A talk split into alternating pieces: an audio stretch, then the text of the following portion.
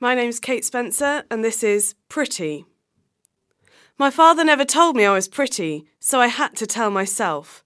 Every mirror I passed, I'd inspect my face, and instead of finding fault, would bask in beauty, until I believed, if only for a few minutes, the words, You're gorgeous.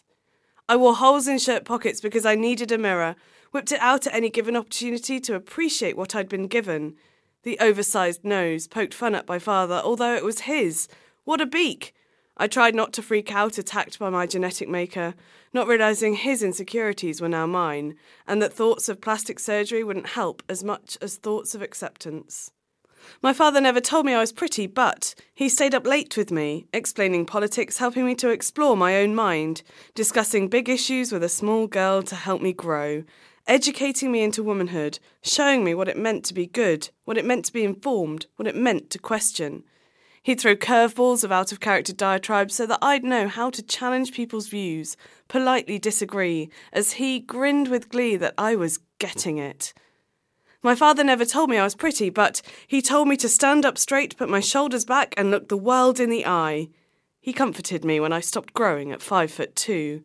When I complained about being so short, he retorted, saying, Height has nothing to do with stature.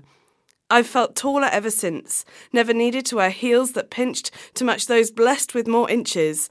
I stand as tall as I can, in flats, because of him. He despaired when I dyed my hair every colour under the sun, unnaturally enhanced he'd blanch, and quietly explain my mane was unimportant. Who I am is what's unique, it's me who should stand out.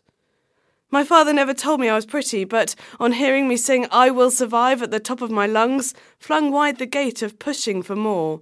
Don't just survive, Kate, thrive. Be truly alive, change the record and find the joy.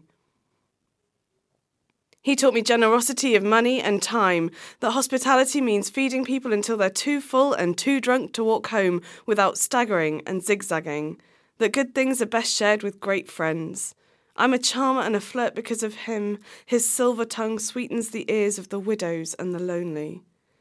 My father still never tells me I'm pretty, but he trusts me, confides in me, cries with me, gets drunk with me, loves me for all who I've become under his care.